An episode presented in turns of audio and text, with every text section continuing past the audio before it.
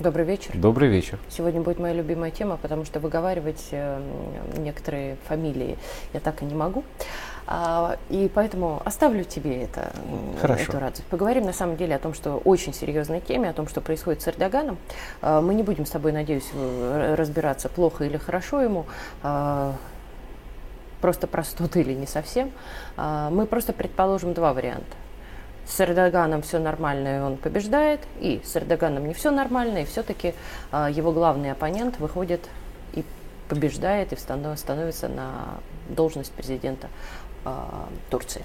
Вот, собственно говоря, можно разложить, что нас ждет, как Россию в Давай попробуем. Мире, да, и кто за кем стоит. Давай попробуем.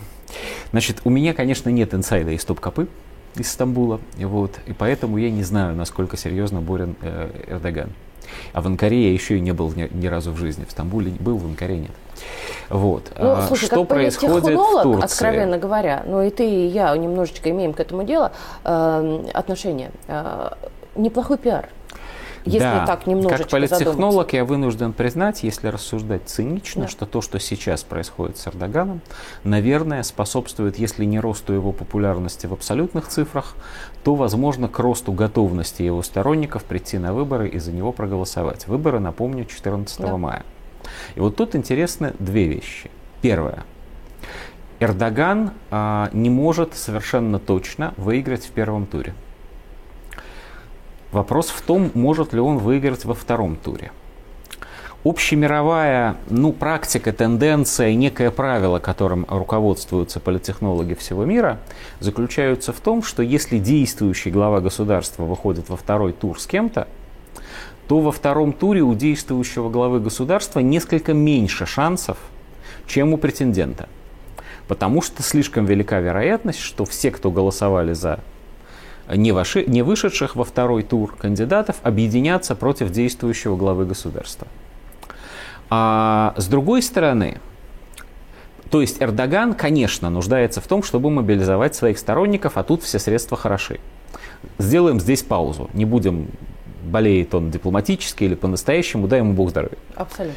Теперь посмотрим на его противника. И вот тут мы увидим совсем интересную вещь. Господин Калычдар Аглу за последние две недели, да, я умею произносить это длинное тюркское слово. Я умею, вот. но не хочу. Я даже знаю, э, э, почему-то наши востоковеды не обращают на это внимания часто, а это важно, что господин Калычдар Аглу является официально прямым потомком пророка что, безусловно, в мусульманских кругах Мы, делает ему очень большую э, дополнительную популярность. Так вот, господин Калычдар Аглу за последние дни 10 очень серьезно сменил свою риторику. Когда начиналась предвыборная кампания, мы говорили, что это прямой ставленник Запада, что начальник его штаба крайне жестко заявляет, что после прихода к власти они будут действовать только в русле НАТО, и, соответственно, это совершенно русофобский претендент, который повернет политику Турции от России в сторону Соединенных Штатов, который прикроет а, поставки через Турцию санкционки к нам, и вообще нам от этого будет сильно невесело.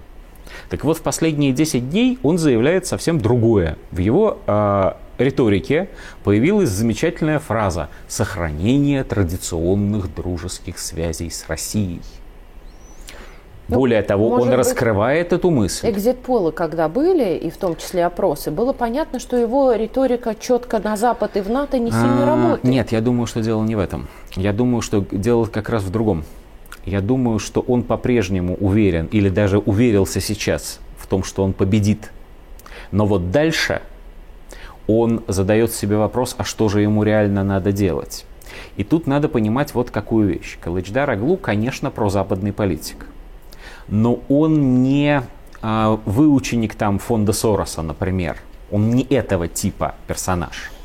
Он, он самостоятельный турецкий политик, у которого есть определенного рода убеждения – эти убеждения – это убеждения левых кемалистов, то есть людей, которые, с одной стороны, считают, что Турция должна быть более демократической, стремиться к вступлению в Европейский Союз, например, поддерживать дружеские отношения с Соединенными Штатами Америки, например, мириться с Израилем, что для очень многих э, в Турции неприемлемо, например. Но с другой стороны, что Турция должна быть сильным национальным турецким государством, самостоятельным, несмотря на все вышесказанное. Ну, собственно говоря, все то, что делал Эрдоган вот. тоже. То есть они Эрдоган, похожи, вот если... если... Но они и есть похожи. Эрдоган это, ну как, с чем это сравнить? Эрдоган это такой решительный правый кемалист. Вот все то же самое, но только без США. Можно, пожалуйста? И Европа нам не нужна. С Израилем мириться, ну, если другого выхода нет, сквозь зубы, ну... ну не мириться, но вот, терпеть. Ну, да. так и быть. Угу. Вот. Вот что такое Эрдоган. И, соответственно, разница в отношении с Россией. С точки зрения Эрдогана, Россия – это та опора, значит, э, на которую можно встать и сказать Соединенным Штатам Америки «нет, мы не ваша марионетка». Для Кылычдараглу наоборот, Россия – это противник наших союзников, поэтому, как бы нам ни было выгодно, мы должны пытаться охладить эти отношения. Но если предположить, подчеркиваю, предположить, потому что предвыборная кампания – это страшная штука, люди врут – причем, чем более, э, значит, э, чем меньше, точнее, расстояние между двумя претендентами на высший пост, тем больше вероятность, что врут, особенно те, которые сейчас не у власти, потому что ответственности меньше. Но если предположить, что Калычдар Аглу говорит то, что он говорит сейчас, с некоторой ответственностью, то есть это действительно его предположение о том, как он будет действовать, став президентом, то можно сказать, что турецкое общество в целом это, кстати, правда, без всякого калычдараглу, а, настроена более а, дружески по отношению к России, чем по отношению к Соединенным Штатам. Турецкое общество в целом разочаровалось в, в идее европейской. В НАТО э, сложнее. Я сейчас хотел сказать mm в идее европейской интеграции. mm С НАТО тут такая штука, что Турция пока не может обойтись без этих вооружений, она не все делает сама по чечаянии выйдет турки из НАТО, им придется полностью перевооружаться, причем, очевидно, на российское, другого просто негде взять. Вот, это очень сложный процесс. Не, не стал бы я ожидать, что в течение ближайших там, 5-7 лет, даже при самом тяжелом поражении США на мировой арене, такое решение они примут. Нет. А вот что касается Европы, тут да, турецкое, более того, турецкое общество в целом очень хорошо настроено по отношению не только к России как государству, но к русским, потому что к русским там привыкли. Привыкли на курортах, привыкли в, э, в том же Стамбуле, привыкли вести экономические дела, привыкли Откровенно делать совместный говоря, строительный бизнес. Да. Уж сколько мы ругались здесь в России на турецких строителей, но будем откровенны, и мы привыкли к их присутствию на нашем рынке. Привыкли к тому, что за последний год, почти год уже, а Турция превратилась в хаб да. важнейший да. для, с одной стороны, для транспортировки зерна с Украины в рамках зерновой сделки, а с другой стороны, для транспортировки в России всякого рода необходимых товаров, и в том числе электроники. И потерять это для Турции сейчас было бы очень болезненно. А в Турции высокая инфляция, как мы знаем. И вот я думаю, что сейчас мы оказались в совершенно э, очень волшебной буквально точке – в которой всякий ответственный политик в Турции по необходимости будет более пророссийским и менее проамериканским. Даже если его убеждения и многолетний политический опыт диктуют совершенно другой подход к решению этих проблем.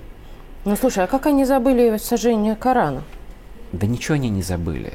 Они ничего не забыли. Другое дело, что, ну что, турки это исторически огромная великая держава. А, есть такое выражение расхожее, империя умеет ждать. Угу.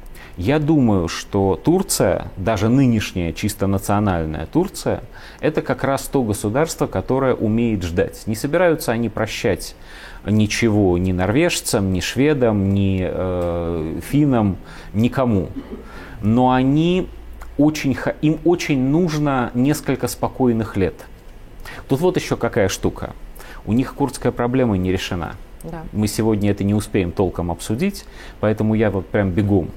А им очень нужно несколько спокойных лет. Они прекрасно понимают, что в случае жесткой конфронтации между ними и США да. или между ними и Россией, первым следствием этого будет тяжелейшее обострение курдской проблемы и де-факто а, национально-освободительной войны курдов против турок. Они не то чтобы не уверены в своей победе в такой войне, но они прекрасно понимают, что случись это, и о планах там э, экспансии можно будет забыть, о планах экономического развития нужно будет надолго забыть, людей погибнет очень да. много. Вот. Они не готовы сейчас к этому, они совершенно не хотели бы, чтобы это с ними происходило. И поэтому, возвращаясь к началу, Россия находится в ситуации, когда любое развитие событий в Турции, скорее всего, оставит эту державу более нейтральной, а не вовлеченной в украинский конфликт и в очень многих аспектах а, полезной в отношениях с Россией. Говорить о том, что эта держава будет дружественной Никак, нам, мы не это нужно. говорили. Говорить о том, что новый или старый президент будет совершать в нашу сторону всякие приятные жесты непрерывно, не будет он этого делать. Будет он делать ровно противоположное. Говорить о том, что он там будет способствовать мирному урегулированию, спасибо, год назад попробовали уже, не очень получилось. Не надо никакого стамбульского формата, все это очевидно. Но очевидно и то, что чисто про американской Турции мы, слава богу, в текущем политическом сезоне не увидим. Если ты позволишь, я бы на этом закончил. Спасибо большое.